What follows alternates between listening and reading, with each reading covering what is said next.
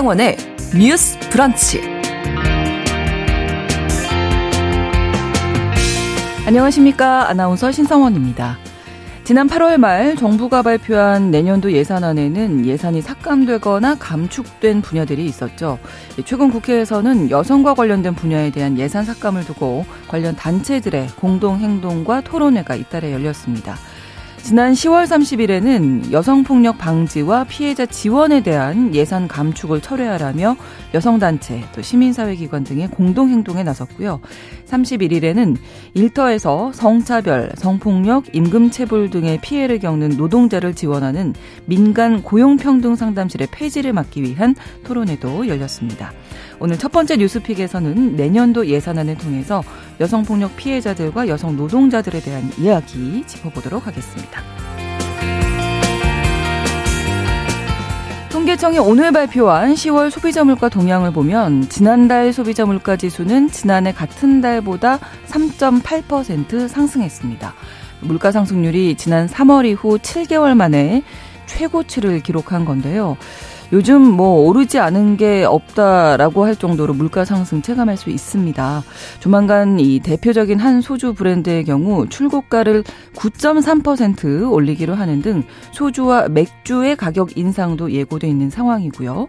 이럴 경우에 식당에서 파는 주류 가격도 훌쩍 뛰게 돼서 소주와 맥주가 각각 한 병씩 시키면 13,000원, 또 15,000원까지도 예상되고 있는 상황입니다. 오늘 두 번째 뉴스픽에서는 주류 가격으로 보는 물가 이야기 함께 나눠보겠습니다.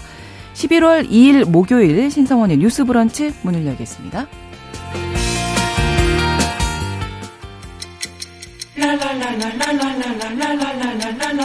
듣고 공감하고 진단합니다. 우리 사회를 바라보는 새로운 시선. 신성원의 뉴스 브런치 뉴스 픽. 뉴스 브런치 청취자 여러분과 함께 소통하며 만들어 갑니다. 실시간으로 유튜브 통해서 보실 수 있고요. 여러분의 의견 기다리고 있습니다. 짧은 문자 50원, 긴 문자 100원이 드는 샵 9730, 우물정 9730번으로 문자 주실 수 있고요. 또 라디오와 콩 앱으로도 많은 의견 보내주시기 바랍니다. 목요일의 뉴스픽은 이슬기 기자, 조성실 시사평론가 두 분과 함께하겠습니다. 어서 오세요. 반갑습니다. 네, 반갑습니다. 자, 정부의 내년도 예산안 발표가 이제 8월에 있었는데 그 이후에 뭐 삭감된 분야들에 대한 반발이 이어지고 있습니다. 최근 여성계에서 관련 예산 삭감 두고 심각성을 알리고 있는데 일단 어, 10월 30일에 국회에서 기자회견 열렸던 것, 어떤 분들이 모인 건지 한번 좀 짚어주실 거예요, 이슬기 기자님? 네, 800여 개의 여성단체와 시민사회기관으로 구성된 여성폭력방지 및 피해자 지원 예산 감축 철회 촉구 공동행동에서 30일에 국회에서 기자회견을 열었습니다. 네. 내용을 보면 여가부가 여성폭력을 방지하고 폭력 피해자를 지원하는 내년 예산을 올해보다 142억 원가량 줄였다는 거고요. 네. 이런 식으로 무분별하게 사업 통폐합을 하거나 예산 삭감을 하면 우리 사회 성평등 인식이 퇴보할 수밖에 없다고 음. 비판을 했습니다. 이 자리에는 이제 전국의 가정폭력 상담소 직원분들이 한 500여 명 정도 참여를 하셨고요. 네. 국회에서 용해인 의원, 장혜영 의원, 권인숙 의원 등 국회 여성가족위원회 위원들도 함께 했습니다. 네. 국회의원들 그리고 여러 여성 단체들이 공동으로 대응을 했는데 일단 그 가정폭력 상담소, 성폭력 피해자 지원 등이 관련 예산이 어느 정도나 축소가 된 건가요? 네, 예산안을 살펴보면 이제 네. 가정폭력 상담소 운영 관련 예산이 네. 27.5% 정도 삭감이 됐어요. 올해는 116억 원 정도 책정이 돼 있었는데 내년도 예산안으로 84억 원 정도가 책정이 됐고요. 그리고 성매매 피해자를 구조하고 지원하는 예산이 올해 22억 5,500만 원 정도였는데 네. 절반 가량 삭감이 돼서 10억 원 정도라고 음. 보시면 됩니다. 그리고 성폭력 피해자들의 의료비를 지원하는 예산이 있는데요. 네. 이것도 43억 4,100만 원 정도에서 8억 500만 원 정도가 줄어든 금액으로 편성이 됐습니다. 그리고 이제 새롭게 나온 사실로는 여러 가지 예산이 감축이 된 가운데 특히나 양성평등 관련 예산이 많이 감축이 됐다는 거예요. 네. 그래서 내용을 보면 여성 정책국이라고 하는 여가부 안에 이제 양성평등을 주로 담당하는 부서가 있는데요. 네. 여기서 집행하는 사업의 19개 중 11개가 감액이 된 것으로 나타났습니다. 감액 대상을 살펴봤더니 대부분 양성평등 관련 사업이었고요. 음. 내년도 이제 여성가족부 예산안 총액 자체는 사실 올해 대비 9.4% 늘어났는데 네. 양성평등 정책 예산 같은 경우는 2.5%가 감액됐다. 이 부분에 한해서는 음. 특별히 좀 많이 감액됐다고 보시면 될 것 같습니다. 네, 또한 가지 학생들의 성인권 교육이라든지 뭐 성범죄 예방 교육 같은 부분에서도 많이 삭감됐다고요. 네, 그래서 이 사안은 이제 9월부터 좀 단독 보도로 여러 가지 이슈들이 됐었는데요. 네. 초중고교 학생들을 대상으로 해서 성인권 교육을 실시하고 있습니다. 근데 이제 생각보다 예산이 굉장히 적긴 하거든요. 네. 총액 자체가 6억에 미치지 않는 음. 수준이고 디지털 성범죄가 요즘 굉장히 그렇죠. 상황이기 때문에 예방교육 컨텐츠를 제작하는 예산이 올해 기준으로 약 10억 좀 되지 못 미치는 정도로 편성이 되어 있었습니다. 네. 그 외에도 이주 여성 인식 개선이나 폭력 피해 예방 홍보 사업 등 이런 것들이 이제 내년도 예산안에서 전액 삭감이 됐는데 이 성인권 교육과 성범죄 교육의 필요성이 점점 더 증가하고 있는 상황에서 특별히 자라나는 초중고 청소년들을 대상으로 호평을 받고 있었던 여러 가지 사업 예산이 전액 삭감되거나 굉장히 많은 부분 손봐지게 된 것이 네. 많은 문제로 좀 이어질 수 있다라는 전문가들의 진단이 음. 이어지고 있고요. 이와 관련해서는 이번 정권이 청소년과 성에 대한 인식을 어떻게 갖고 있는지를 좀 간접적으로 보여주는 지표라고 할 수 있겠습니다. 여가부에서 이렇게 예산 삭감한 이유에 대해서는 어떻게 얘기하고 있나요? 네, 우선 기본적인 전제는 건전재정이라는 이 큰 틀 에서 집행을 하고 있다라는 입장입니다. 그래서 뭐 사안마다 조금씩 다르기는 합니다만 기본적으로 사업 집행률 이 저조하거나 혹은 타 부처의 사업과 중복되는 부분이 있다. 그리고 효과성이 삭감 사유가 되고 있습니다. 그래서 예를 들면은 사업이 집행되고 있는 건수를 중심으로 해서 네. 건수가 생각보다 예산 투입률 대비 너무 적다거나 공공기관에서 하고 있는 것과 중복되는 사업이 있어서 그거를 아예 공공의 영역으로 민간 협치의 음. 이제 역사를 오래 가지고 있었던 전문 분야의 산업들을 네. 아예 가져오겠다라는 의지를 표명한 음. 분과들이 있거든요. 그래서 근데 그런 것들이 사실은 이 성평등과 관련된 성차별 사안의 특수성이 좀 반영돼서 민간 협치가 오랜 세월 싹을 틔우고 좀 전문성을 꽃피워 온 것이기 때문에 그렇죠. 그 부분 자체를 아예 고려하지 않은 결정이다라는 측면에서 많은 비판을 받고 있습니다. 네, 단체들의 입장은 좀 다른 거죠. 네. 네, 맞습니다. 아까 평론가께서 말씀해 주신 부분이랑 일맥상통하는 부분이 있는데요. 네. 일단 이 단체들에서는 여가부가 뭐 지원 실적이 미비하다, 내지는 뭐 관련 지원 시설의 입소율이 저조하다. 네. 그리고 누군가는 부정 수급을 받기도 했다. 이런 예, 얘기를 하면서 사업의 효율화를 얘기했는데 사실은 이런 수치가 중요한 것이 아니다. 그렇죠. 피해자를 원스톱으로 이제 상담에서부터 치료까지 쭉 지원해 오는 이 과정이 이제 집계상으로는 한 건인데 네. 한 건이 갖는 효과가 어마어마하다라는 얘기를 하고 있고요. 시간이 오래 걸릴 수도 있죠. 그렇죠. 네. 이제 워낙 네. 뭐 피해 상황을 밝혀보고 음. 사안을 따지는 것 자체가 굉장히 오래 걸리는 사안이니까요. 네. 근데 이러한 그 뭐 가정폭력 상담소라든지 디지털 성범죄에 특화된 상담소 같은 경우는 그 해당 범죄에 따른 어떤 전문성들을 갖고 있기 때문에 그렇죠. 피해자에 대한 2차 피해 방지 같은 부분에서도 어떤 특별한 역량을 발휘하는 면이 있는데 네. 지금 여가부에서 얘기하는 건 이런 전문 상담소를 대폭 줄이고 통합 상담소를 만든다는 거거든요. 음. 근데 통합 상담소를 만들면 이런 이제 부문별 지원에 문제가 생길 수도 있고 네. 그리고 통합 상담소를 만든다고 하면 거기에 관련 지원 예산도 많이 배정을 해줘야 되는데 그런 상황이 아니어서 앞으로 더 힘들어질 수 음. 있다. 그렇기 때문에 실질적인 피해자의 치유나 회복을 원한다면 네. 예산의 확보나 예산의 효과성을 도모할 수 있는 제도를 정비해야 한다고 지금 여성 단체들에서 주장을 하고 있습니다. 네. 그리고 지금 잠깐 말씀이 나왔지만 지난 31일에 국회에서 네. 이제 민간 고용 평등 상담실 또 살려야 한다 이런 토론회도 있었던 거잖아요. 네. 저희, 같은 맥락에서 네 맞습니다. 저희 네. 방송에서도 좀 수차례 네, 언급을 네. 드렸었는데요. 이제 24년 이상의 역사를 가져온 고용 평등 상담실 제도는 당초에 이제 정부와 또 민간 기관들이 협치하는 형태로 운영이 되다가 네. 이제 민간 상담소의 전문성이 또 탁월해지고 이 특수성을 인정하면서 민간 부분이 중심적으로 운영이 되는 방식으로 이루어졌습니다. 네. 근데 이제 기존의 예산 자체도 전액을 다 지원해주는 형태가 아니라 음. 어떻게 보면 자구책을 찾으면서 일정 부분을 보조해주는 형식으로 진행이 되어 왔고요. 네. 그런데 이번에 고용평등 상담실의 존폐 자체가 위협받는 상황들이 되면서 이제 특히 하반기에 이르러서 여성단체를 중심으로 해서 이 폐지를 막아야 된다라는 움직임이 계속해서 있었습니다. 네. 31일 국회에서 민간 고용평등 상담실 폐지를 막기 위한 국회 토론회를 진행을 했고요. 그래서 그래서 여기 같은 경우에 작년만 하더라도 뭐 1만 건 이상의 상담 건수를 커버하기도 했고 음. 그리고 전국에 19개 정도가 있는데 이미 19개가 있어도 어, 지리적인 접근성의 문제가 좀 존재하는 게 현실입니다. 그렇죠. 네, 특정 권역 같은 경우에는 음. 한 개밖에 없기 때문에 아. 심리적으로 굉장히 취약해져 있고 또 이제 성차별 문제라든지 아니면 성폭력 문제의 피해자가 된 당사자들 같은 경우에는 이제 상황을 어 개인적으로는 이렇게 정합적으로 사고할 수 있는 상황 자체가 초기에는 좀 어렵거든요. 그렇죠. 그래서 전문 네, 조력자의 네. 지원이 굉장히 필요하고 그것이 온라인이나 전화만으로는 좀 한계가 있어서 직접 찾아가서 방문 상담을 한다든지 이런 일들이 잦습니다. 근데 지금도 구조적으로 거리상의 문제가 있는데 이제 이걸 관으로 통합했을 때 가능하겠느냐는 문제 문제 그리고 직접 증거 위주의 이제 어떤 그런 증명이 필요한 영역에서 사실 민간 협치의 가장 강점은 그런 부분의 간접적 정황이나 이런 것들을 충분히 듣고 상담 서비스를 지원하면서 정말 피해자 중심주의적인 어떤 시각이나 지원을 해준다는 데 있었거든요. 네. 근데 이제 그런 부분들에 있어서 과연 과연 이것이 커버가 가능한 수준의 음. 일인가라는 강한 비토가 이루어졌습니다. 네, 여성 노동자들의 마지막 보루 같은 곳이다 네. 이런 얘기들이 나왔다고 하는데. 하는데 실제로 그 상담받았던 노동자들이 이날 토론회에서 이제 증언을 하셨어요. 상담실 폐지 막아달라고 하면서 어떤 얘기들이 나왔는지 네, 여러 사례들이 나왔는데요.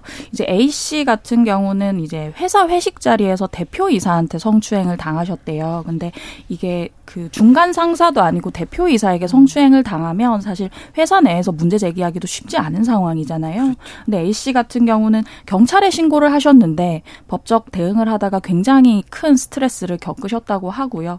그러다가 이제 알게 된 곳이 이제 수원 여성 노동자회라는 곳이었고 음, 네. 여기가 고용평등 상담실을 운영하는 곳입니다. 이곳을 통해서 무료 법률 자문과 정신적 피해 상담을 받으셨는데요. 이 상황을 통해서 이분이 처음에는 내가 트라우마가 너무 심해서 일을 다시 못할 것 같았다. 음. 그런데 여기 선생님들의 안부 전화와 관리 덕분에 다시 일자리를 구해서 건강한 일상을 살고 있다고 하셨고요.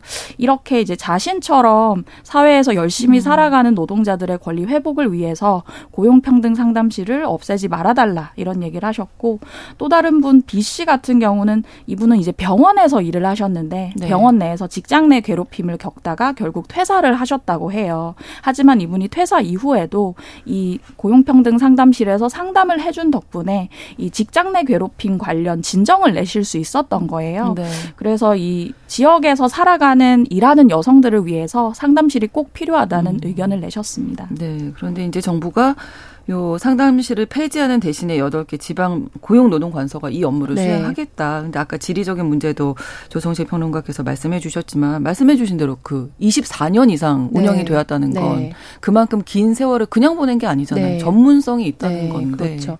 그래서 이제 큰 골자만 보시면 가정폭력과 관련된 전문 네. 상담을 하는 소들이 있고요. 그다음에 성폭력을 중심으로 해서 하는 곳이 음. 있고 여기는 이름을 보시면 아시겠지만 고용평등 상담실이라는 이름으로 운영이 되 되기 때문에 네. 이제 남녀 고용 평등법에 근거해서 운영이 되는 이제 상담 기관들이고요. 그래서 주요 업무는 뭐 임금 체불의 문제라든지 네. 직장 내에서 성차별의 문제 그리고 어 지금 종합적으로 사실 연계되는 문제가 직장 내 괴롭힘의 문제 이런. 것들을 좀 총체적으로 연결해서 지원을 해주는 기관입니다. 그래서 이번에 반대하고 있는 가장 큰 사유 중에 하나는 이제 전체적인 거를 통합해서 이거를 주로 담당할 수 있는 부처로 사실 쪼개서 가져가 가져가겠다라는 거거든요. 근데 이제 직관적으로 이해를 해보시면 기존에 A, B, C라는 직역이 있었어요. 음. 합쳐요. 그래서 피해자에게 회복 중심적으로 지원을 전문성 있게 더 가져가겠다.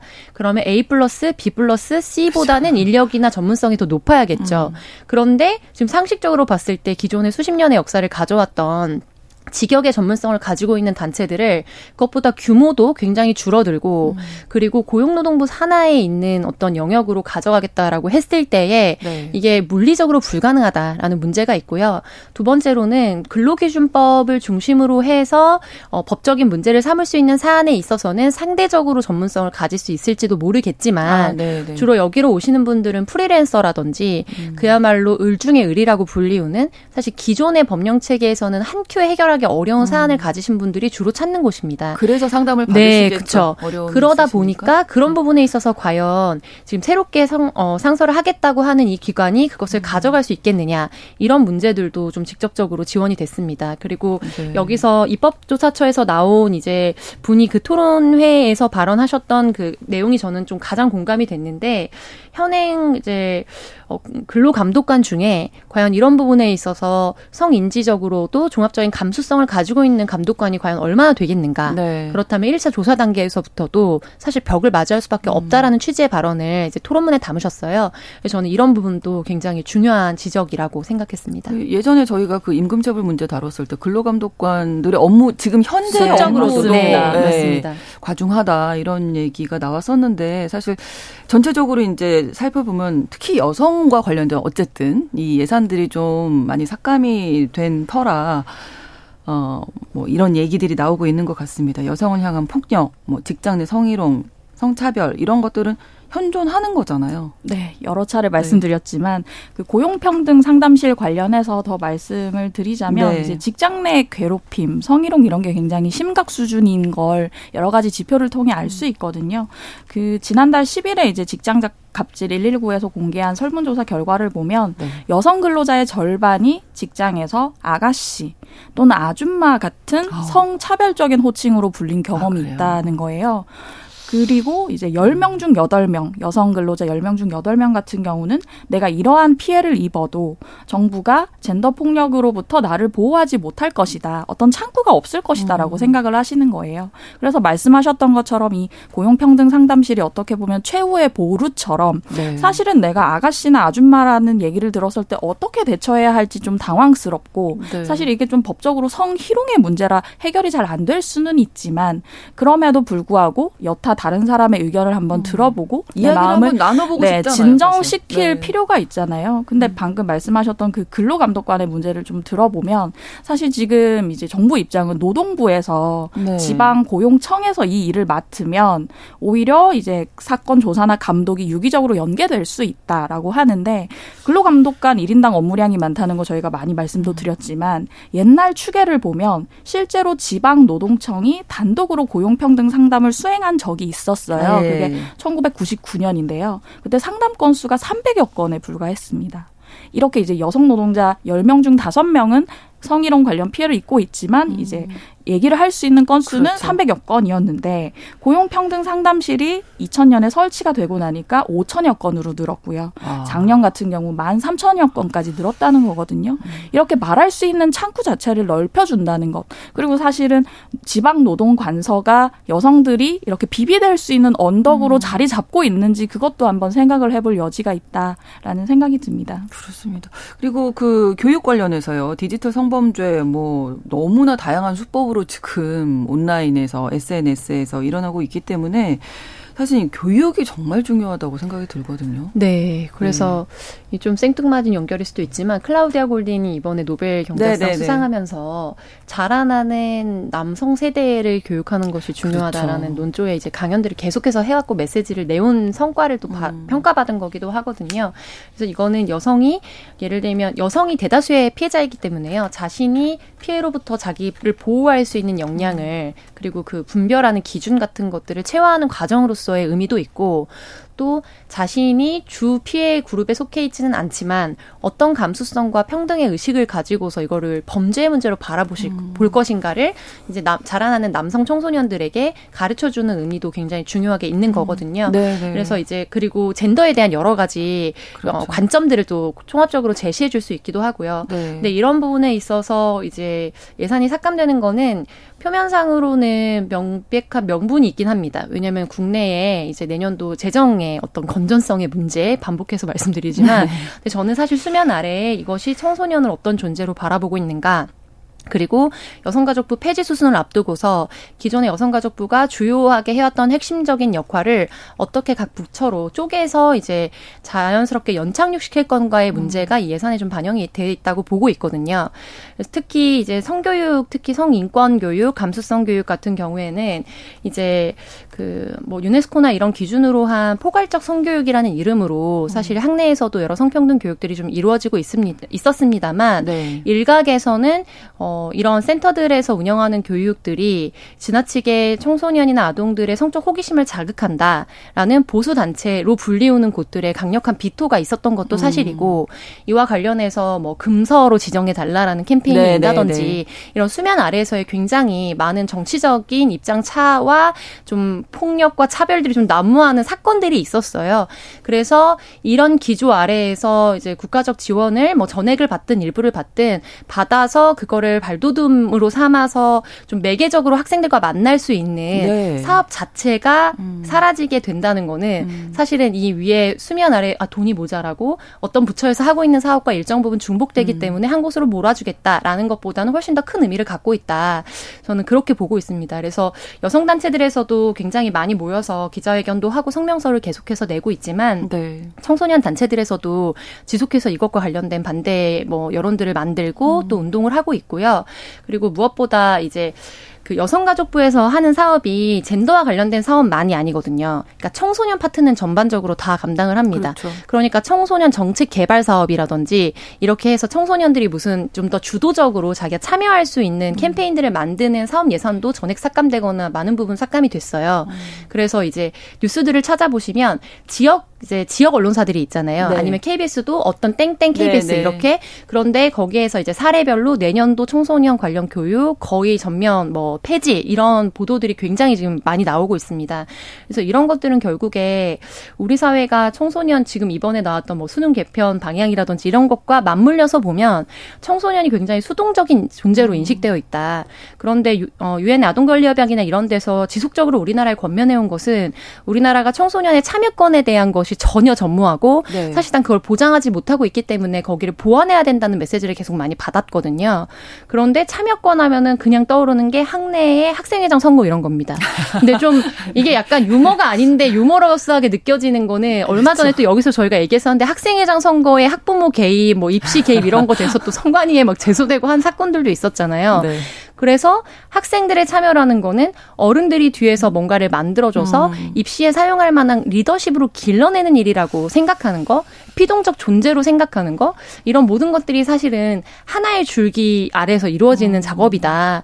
그래서 저는 이 부분에 있어서 지금 우리가 뭐 시대적 변화 이런 걸 얘기하고 케이팝 스타들이 나오면서 이제 어떻게 보면 새로운 산업의 문을 열었다 이야기하는데 앞으로 이제 이게 또 사장 산업이 되지 않고 계속해서 새로운 인재들이 음. 나오려면 이런 방식으로 청소년을 대하고 예산을 집행해서는 네. 절대로 새로운 우물은 음. 팔수 없다는 것도 염두에 둬야 된다고 생각합니다. 네, 이슬기 기자님. 네. 네, 그 여성가족부를 제가 한 1년 정도 출입을 하면서 아, 옆에서 지켜보면 조금 아쉬웠던 부분이 이제 재정 건전성 얘기를 하면서 사업을 줄이거나 혹은 관련 부처로 이관을 하 거든요.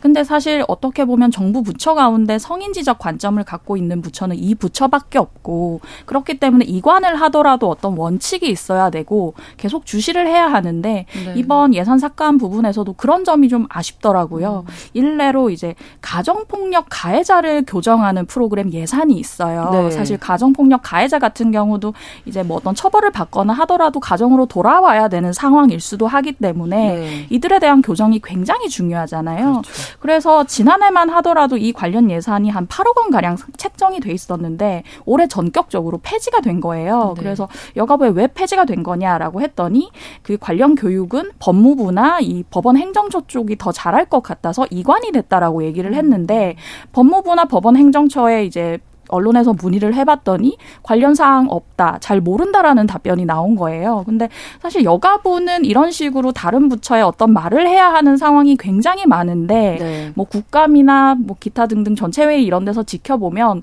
그 관련 부서에서는 여가부에 들은 바 없다라고 얘기를 할 때가 굉장히 많고요. 그렇게 해서 기사에 나갈 때 이제 정부 부처 엇박자 이렇게 나가는 음. 거거든요. 여러분들 네. 많이 제목으로 보셨을 거예요. 예, 예. 근데 이런 문제 가정 폭력에 있어서 만약에 피해를 입었다고 하면 제일 먼저 달려갈 곳이 뭐 경찰일 것이고요. 그렇죠. 이제 피해자 지원, 가해자 교정은 결국 여가부가 할 텐데 그런 네. 점에서 좀 주시를 해줬으면 좋겠다라는 생각이 듭니다. 네. 잠시 후에 저희가 2부에서 또 뉴스픽 계속 이어가면서 말씀 나누겠습니다. 11시 30분부터 일부 지역에서는 해당 지역 방송 보내드리겠습니다.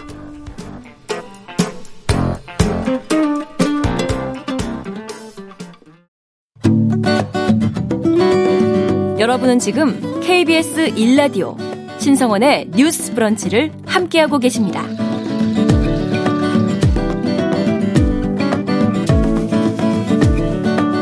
네. 앞서서 이제 첫 번째 뉴스픽에서 특히 여성과 관련된 예산이 삭감되고 어, 고용평등 상담실이 폐지되는 이런 이야기 나누면서 이게 숫자로만 이야기할 수 없는 게 네. 분명히 있지 않나. 그래서 이게 딱 숫자가 어떤 예산이 투입이 되고 바로 효과가 나타나지 않더라도 긴 미래를 통해서 꼭 필요한 것들이 있잖아요. 저 너무 공감하는 부분인데요. 네. 지금 숫자적으로 예산 투입 대비 건수가 효과성이 없기 때문에 이제 부처 산하의 직속 기관으로 가져가겠다라고 하면 음. 결국에 부처에서 제공해주는 서비스의 질은 이미 예상이 되는 겁니다. 그렇죠. 왜냐하면 숫자를 네네. 그거보다 더 많이 쳐내야 되거든요.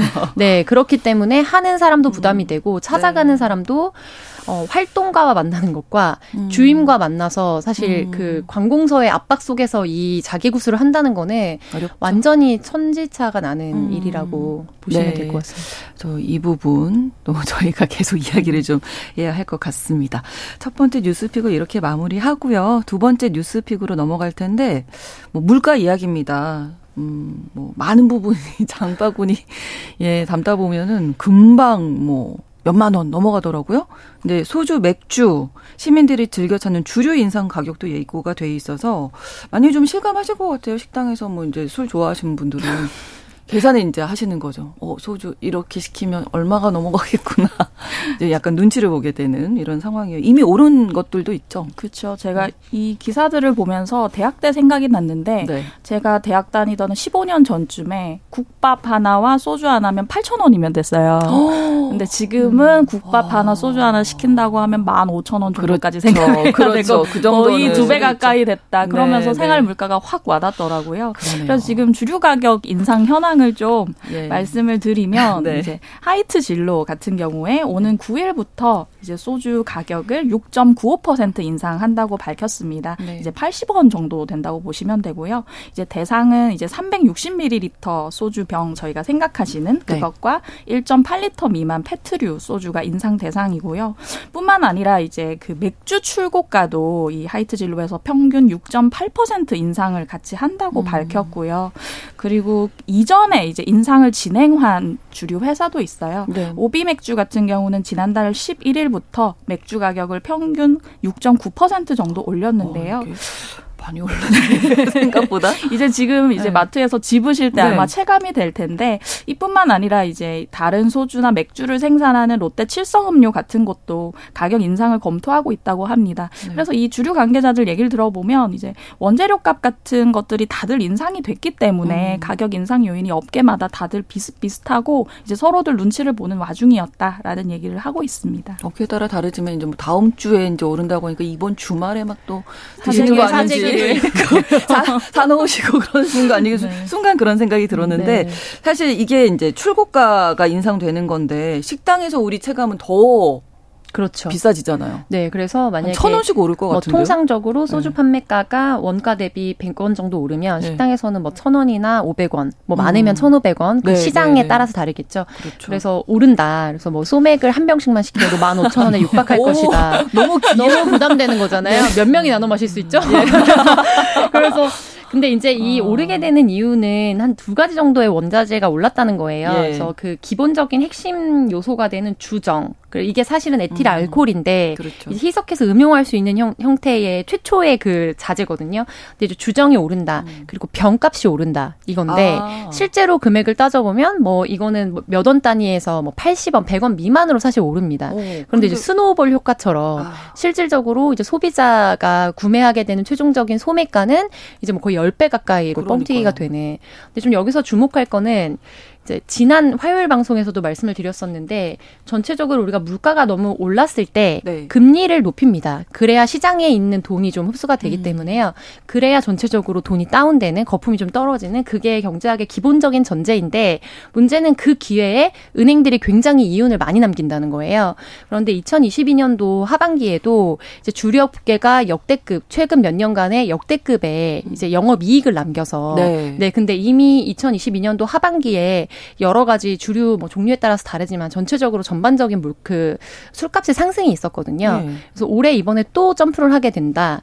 이렇게 하면은 이제 대중문학에서 어떤 어떤 물건이 가지는 상징이 있죠. 그렇죠. 보통은 이제 비닐봉지에 네. 네, 그리고 약간 멸치 같은 거 펼쳐놓고 그다음에 비닐봉지 안에 뭐 계란이라든지 그다음에 소주 하나 들고 터덜터덜 들어오시는 아, 버지 아, 이건 서민의 클리셰 같은 아, 거거든요. 그렇죠. 드라마에서 네. 많이 나오죠. 그래서 얼마 전에 나의 해방일지 이런데 보면 방한 가득 손석구 이제 아, 배우가 이제 네, 소주 아침에 갔다가 저녁에 머릿속으로 생각하게 되는 거죠. 아침에 어, 두 병을 샀으면 이제 뭐 만 원, 저녁에 두 병을 샀으면 2만 원. 그러면 그렇게만 마셔도 한 달에 술값이 60만 원 어, 이렇게 부자인데요? 네, 계산이 되는 그래서 그런 우리의 음. 고정관념이 전격적으로 그러네요. 깨지는. 음. 근데 이제 이게 도미노처럼 오르는 거는 소주가 오르면 맥주가 오르고 그렇죠. 전반적으로 올라서 뭐 사실 뭐 다른 부분도 또 많이 오르죠. 그렇죠. 뭐 정설은 아니지만 주종은 사회적 계층 다시 말해 뭐 계급을 상징하기 때문에 어. 어. 얼마짜리의 술을 마시느냐 음. 실질적인 소득이 줄어드는 효과다라고 보시면 될 것 같습니다. 네. 공정관리위원회가 주류업계 담합이 있었는지를 들여 다본다고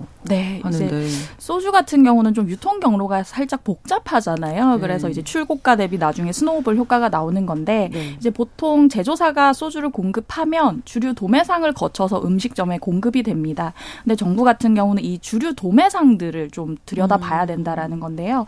뭐 사전에 혹시 이 주류 납품가의 하한선을 정하지는 않았는지 아. 그리고 이제 거래처 확보 경쟁이 워낙 치열하다 보니까 이걸 그냥 아예 이렇게 나누는 형태로 가지 않 았는지 네. 이런 담합 여부에 대한 집중 점검에 나서겠다는 거고요. 실제로 공정거래위원회 같은 경우는 지난 9월에 이제 수도권 지역의 주류 도매업 협회에 대한 현장 조사를 진행한 것으로도 알려지기도 했습니다.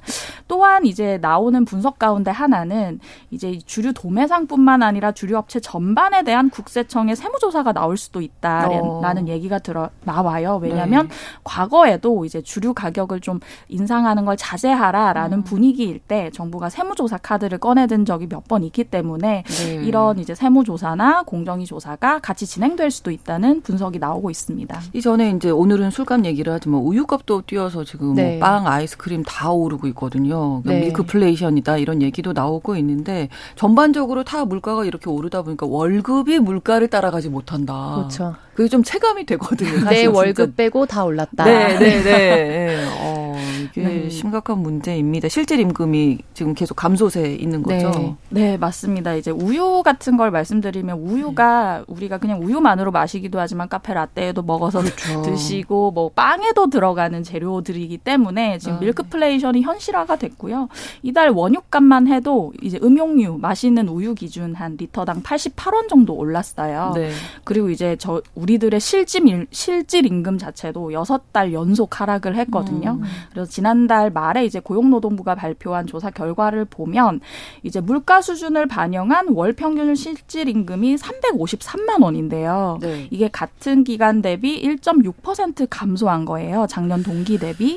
그래서 실질 임금 하락이라고 하면 임금 상승률보다 내 임금이 오르는 비율보다 물가 상승률이 더 높았다는 그렇죠. 것이고 사실은 월급은 그대로 받았는데 이 돈의 가치는 줄어들었다라고 보시면 되겠습니다. 그렇습니다. 네. 그러다 보니까 이제 정부에서도 물가 뭐 민생에 촉각을 곤두세울 수밖에 없는 현실인데 쉽지는 않아 보입니다. 지금. 네, 쉽지 않, 않습니다. 네. 그리고 이제 우리 국내 상황뿐만 아니라 전 세계적으로 이른바 스태그플레이션 음. 체제로 가는 게 아니냐라는 전망을 좀 하고 있는 상황이거든요. 네. 그래서 이제 전반적으로 물가가 오르면 인플레이션, 경기가 하락하면 디플레이션인데 네. 둘 중에 하나에 대한 대응책이 서로 상반되는데 음. 스태그플레이션 두 개가 동시에 오기 때문에 이 하나를 높이면 반대쪽 문제가 커지고 그렇죠. 이 하나를 높이면 반대쪽 문제가 커지는 굉장히 역대급의 난제로 좀 불리거든요. 근데 좀 여기에 더 안 좋은 뉴스를 더하는 게 중동의 여러 가지 상황들이고 그렇죠. 네, 중동의 상황은 사실 이제 그 원유의 의미가 좀 다르지만 유가라고 불리우는 기름값이 올라가면 또 연동해서 음. 오르게 되는 부분이 있고요. 그다음에 국내 상황으로 봤을 때는 럼피스킨병 확진이 지금 그렇죠. 뉴스로 계속 속보로 나왔잖아요. 근데 이게 그냥 일반 소뿐만 아니라 젖소에도 음. 전염이 되는 것으로 알려져 있어서 그렇게 됐을 때 이제 앞서 말한 원유로 음. 인한 밀크 스테이션에 더 영향을 미치는 것이 아니냐. 네. 그렇게 되면 우리 식탁에 올라온 소비자 물가가 직접적으로 좀 어, 음. 영향을 음. 받게 되는. 아무래도 네. 그렇겠죠. 근데 이런 상황 가운데 국내 부실 채권이 부실 채권이라고 볼 수 있을 만한 은행에 제대로 이제 갚지 못하고 있는 그 빌려준 돈의 비중을 늘 잡거든요. 근데 이것도 지금 역대급으로 음. 몇조 뭐 이렇게 오르고 있어서 네. 전체적으로 굉장한 위기 상황이다 이렇게 진단을 받고 있는 상황입니다. 네.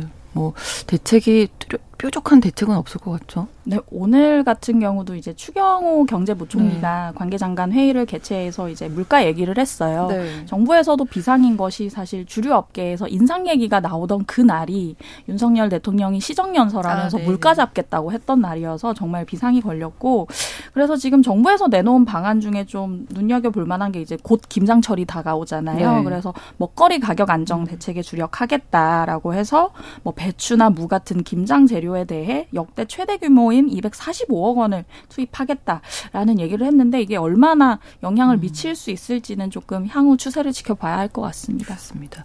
목요일의 뉴스픽 마무리하겠습니다. 이슬기 기자, 조성실 시사평론가 두 분과 함께했습니다. 고맙습니다. 감사합니다. 수고하셨습니다. 신성원의 뉴스 브런치는 여러분과 함께합니다. 짧은 문자 50원, 긴 문자 100원이들은 9730. 무료인 콩앱과 일라디오 유튜브를 통해 참여해주세요.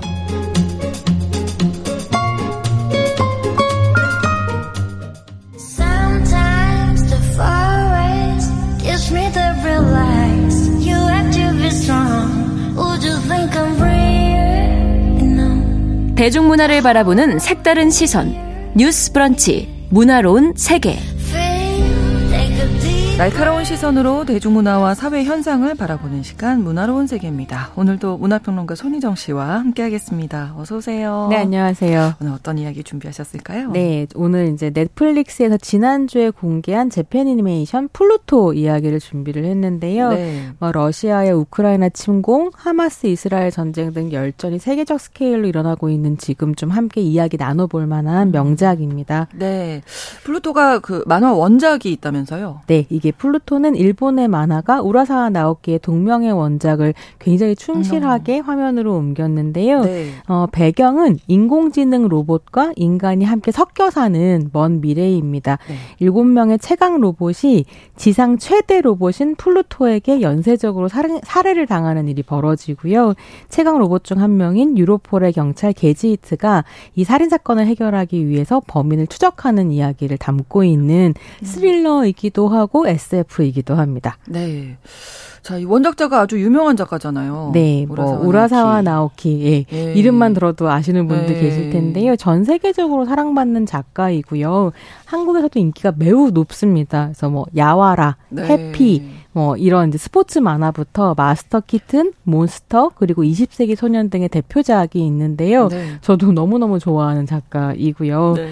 근데 이제 플루토의 경우에는 이 대단한 원작자가 더 대단한 만화가의 작품을 바탕으로 해서 재창조한 작품인데요. 네. 그가 누구냐면 바로 데즈카 오사무입니다. 아.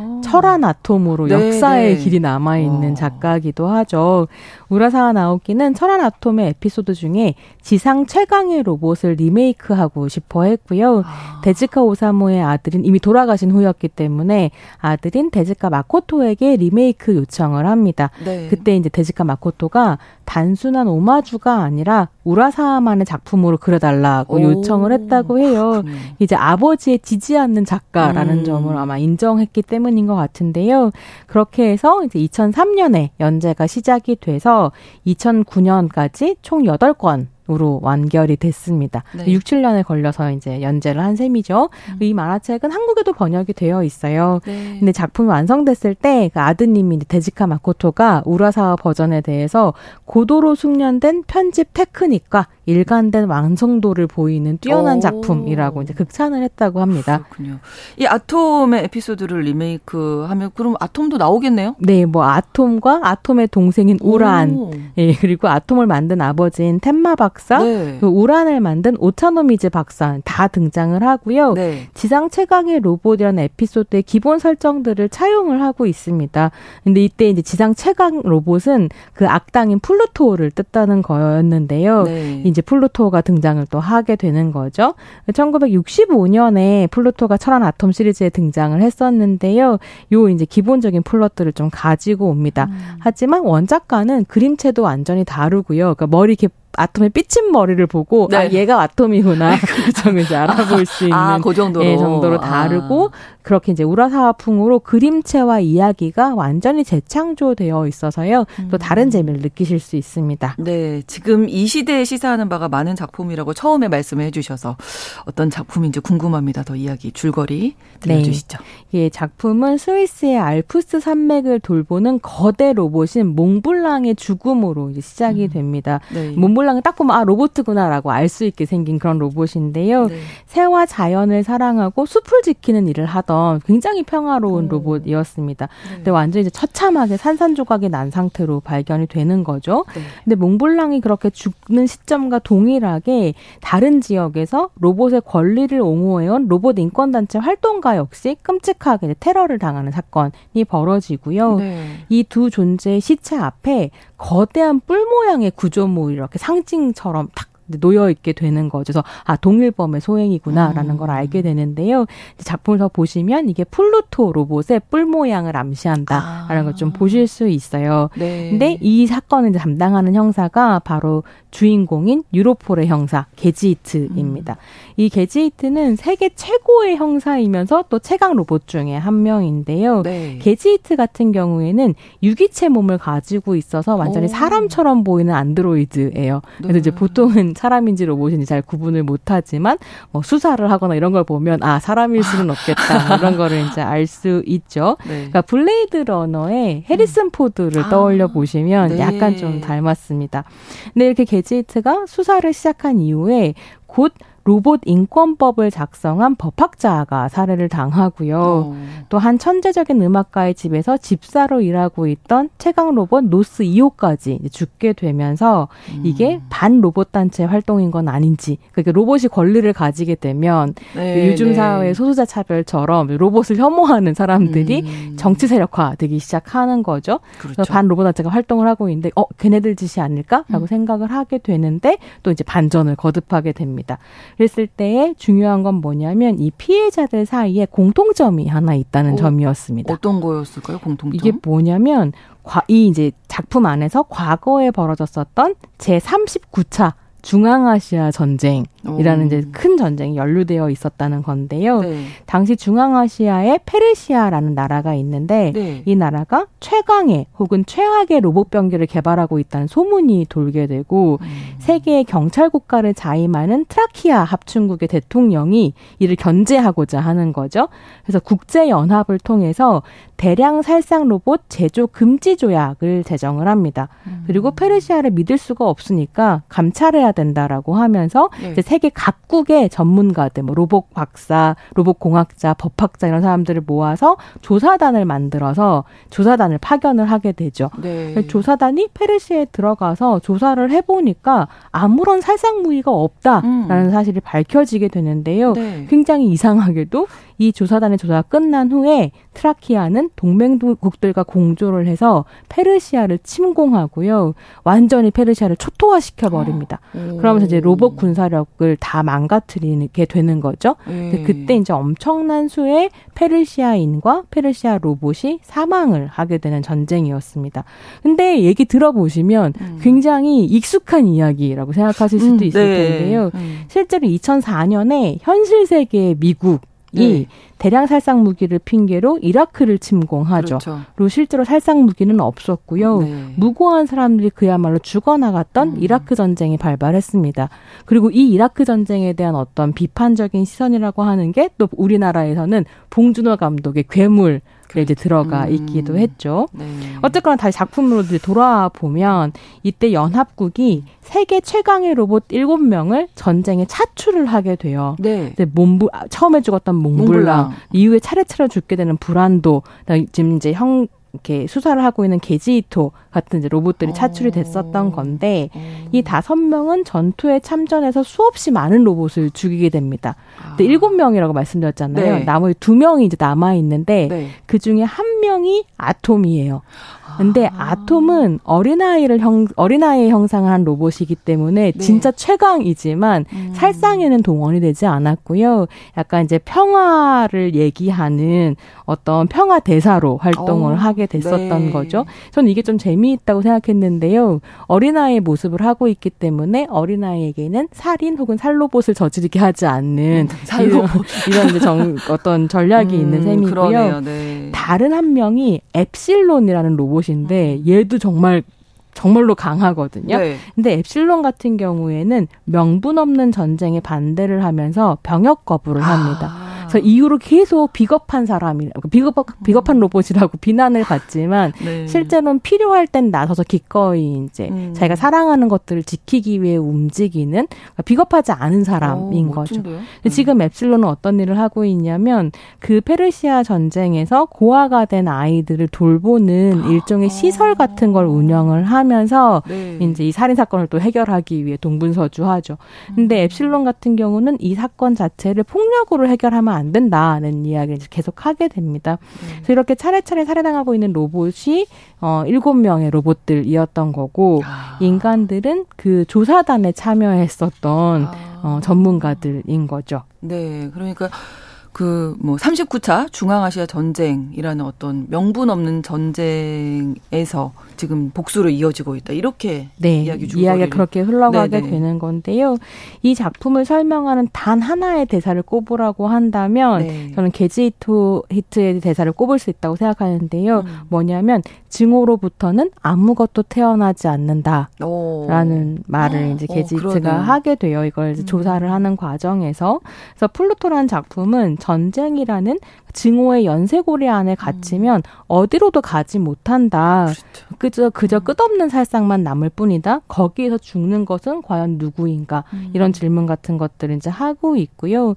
강하게 이제 반전 평화의 메시지를 전하면서 네. 또 병역 거부자의 형상을 등장시킨다는 게 굉장히 인상적이기도 한 거죠. 그래서 음. 네. 다른 선택은 가능하다 이런 이야기를 전하고 있습니다.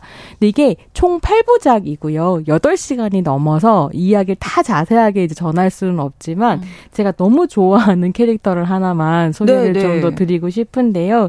1편에 등장하는 캐릭터라서 대단한 스포일러는 아닙니다. 누구냐면 바로 노스 2호인데요. 아, 아까 노스 2호 나왔었잖아요. 예, 노스 네. 2호는 완전한 전쟁 병기로 애초에 디자인이 되어서 온몸이 무기거든요. 오. 그래서 이제 그 중앙아시아 전쟁에서도 굉장히 큰 공을 세웠었던 로봇인데요. 네. 이제는 인생의 황혼기를 보내고 있는 한 유명한 작곡 작곡가의 집에서 조용하게 집사로 일을 네. 하고 있습니다. 근데 이 작곡가의 로봇 혐오가 또 대단해가지고요. 네. 너는 밥이나 하고 뭐 이렇게 해라라고 무시하면서 어. 막 피아노도 못 만지게 하고 그래요. 너 따위가 뭐 음악을 이해할 아. 수 있겠냐. 근데 이렇게 미움을 받으면서도 노스 이오가 계속 이 작곡가한테 뭐라고 얘기하냐면 피아노를 칠 수 있게 해달라. 피아노를 가르쳐 달라라고 어. 이야기해요. 네. 근데 작곡가가 너 같은 전쟁병기는 음악을 연주할 수 없다. 이렇게 말하거든요. 그냥 흉내를 낼 뿐이지. 음. 근데 그때 노스 이오가 이렇게 얘기합니다. 그래서 배우고 싶습니다. 피아노 치는 법을. 왜냐하면 음. 다시는 전쟁터로 돌아가고 싶지 않기 때문이죠. 어, 네, 라고 네, 얘기하거든요. 그래서 어. 또이 작곡가와 노스 이오 사이에 어떤 이제 이야기들이 펼쳐지는데요. 음. 음. 너무 아름답기도 하고 사실 근데 이게 현실이기 때문에 그렇죠. 그냥 즐길 수만은 없는 복잡한 음. 마음을 갖게 하는 작품이기도 합니다. 정말 그그 왜 추천을 해주시는지 알겠어요. 음. 이제 그 요즘에 뭐 지금 이스라엘 뭐 하마스 전쟁도 있고 네. 러시아 뭐 우크라이나 침공한 그 이야기들이 겹쳐지고 또 우리의 모습들도 많이 겹쳐지는 부분이 많아요. 그런 생각이 네. 드는데요. 계속 이제 정부가 강대강을 이야기하고 음. 막 국군의 날에 길거리에 탱크 막 과시하고 이런 것들이 사실 한 명의 국민으로서는 음. 자랑스럽다 안심된다라기보다는 네. 아 무섭다. 왜냐하면 음. 전쟁 버튼을 누르는 것을 쉽게 생각하는 음. 정치인들이 얼마나 많은 사람을 죽음으로 내몰았는가 네. 같은 것들을 저는 전쟁을 경험 직접 경험한 세대는 음. 아니지만 계속 이제 이렇게 기억하게 되는 거죠. 네, 그래서 음. 증오로부터는 아무것도 태어나지 않는다. 네. 이 메시지가 갖는 힘이 좀 큰 것 같은데 지금 극장에서 또 한 명의 거장의 작품이 관객들 만나고 있죠. 역시 전쟁을 다루고 있는 작품인데 네. 은퇴를 번복하고 돌아온 거장. 이상입니다. 미야자키 네. 하야요의 네. 그대들은 어떻게 살 것인가 이 작품이죠. 네, 이게 제목이 워낙에 또 크고 무거운데다 복잡해서 그대들 어떻게 살 것인가. 어찌할 겸 뭐 이런 아. 식의 제목을 줄여서 얘기를 하기도 하는데 예. 이제 2차 세계 대전을 배경으로 전쟁통에 어머니를 잃은 소년이 어떻게 전쟁을 경험하고 나름의 방식으로 음. 성장해가는가에 대한 이야기이고요. 네. 미야자키 하요 감독이 끊임없이 다뤄온 그 주제들을 좀 반복하고 있기도 해요. 그래서 결핍을 가진 어린 아이 가 음. 이 세계, 그러니까 다른 세계로 빠져들게 되면서 거기서 네. 자신에게 자신의 어떤 비밀도 알게 되고 친구도 만나게 되고 기이한 경험을 음. 하면서 드디어 이제 성장해내는 네. 이런 이야기인데요.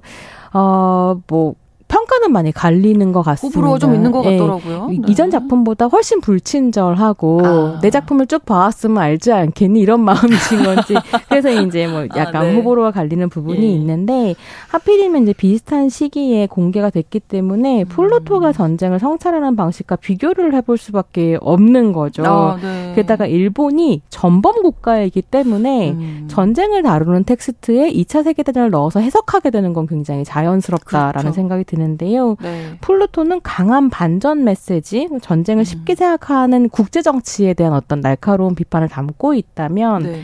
그대들은 같은 경우에는 좀 더 회고적이고요. 음. 굉장히 향수적입니다.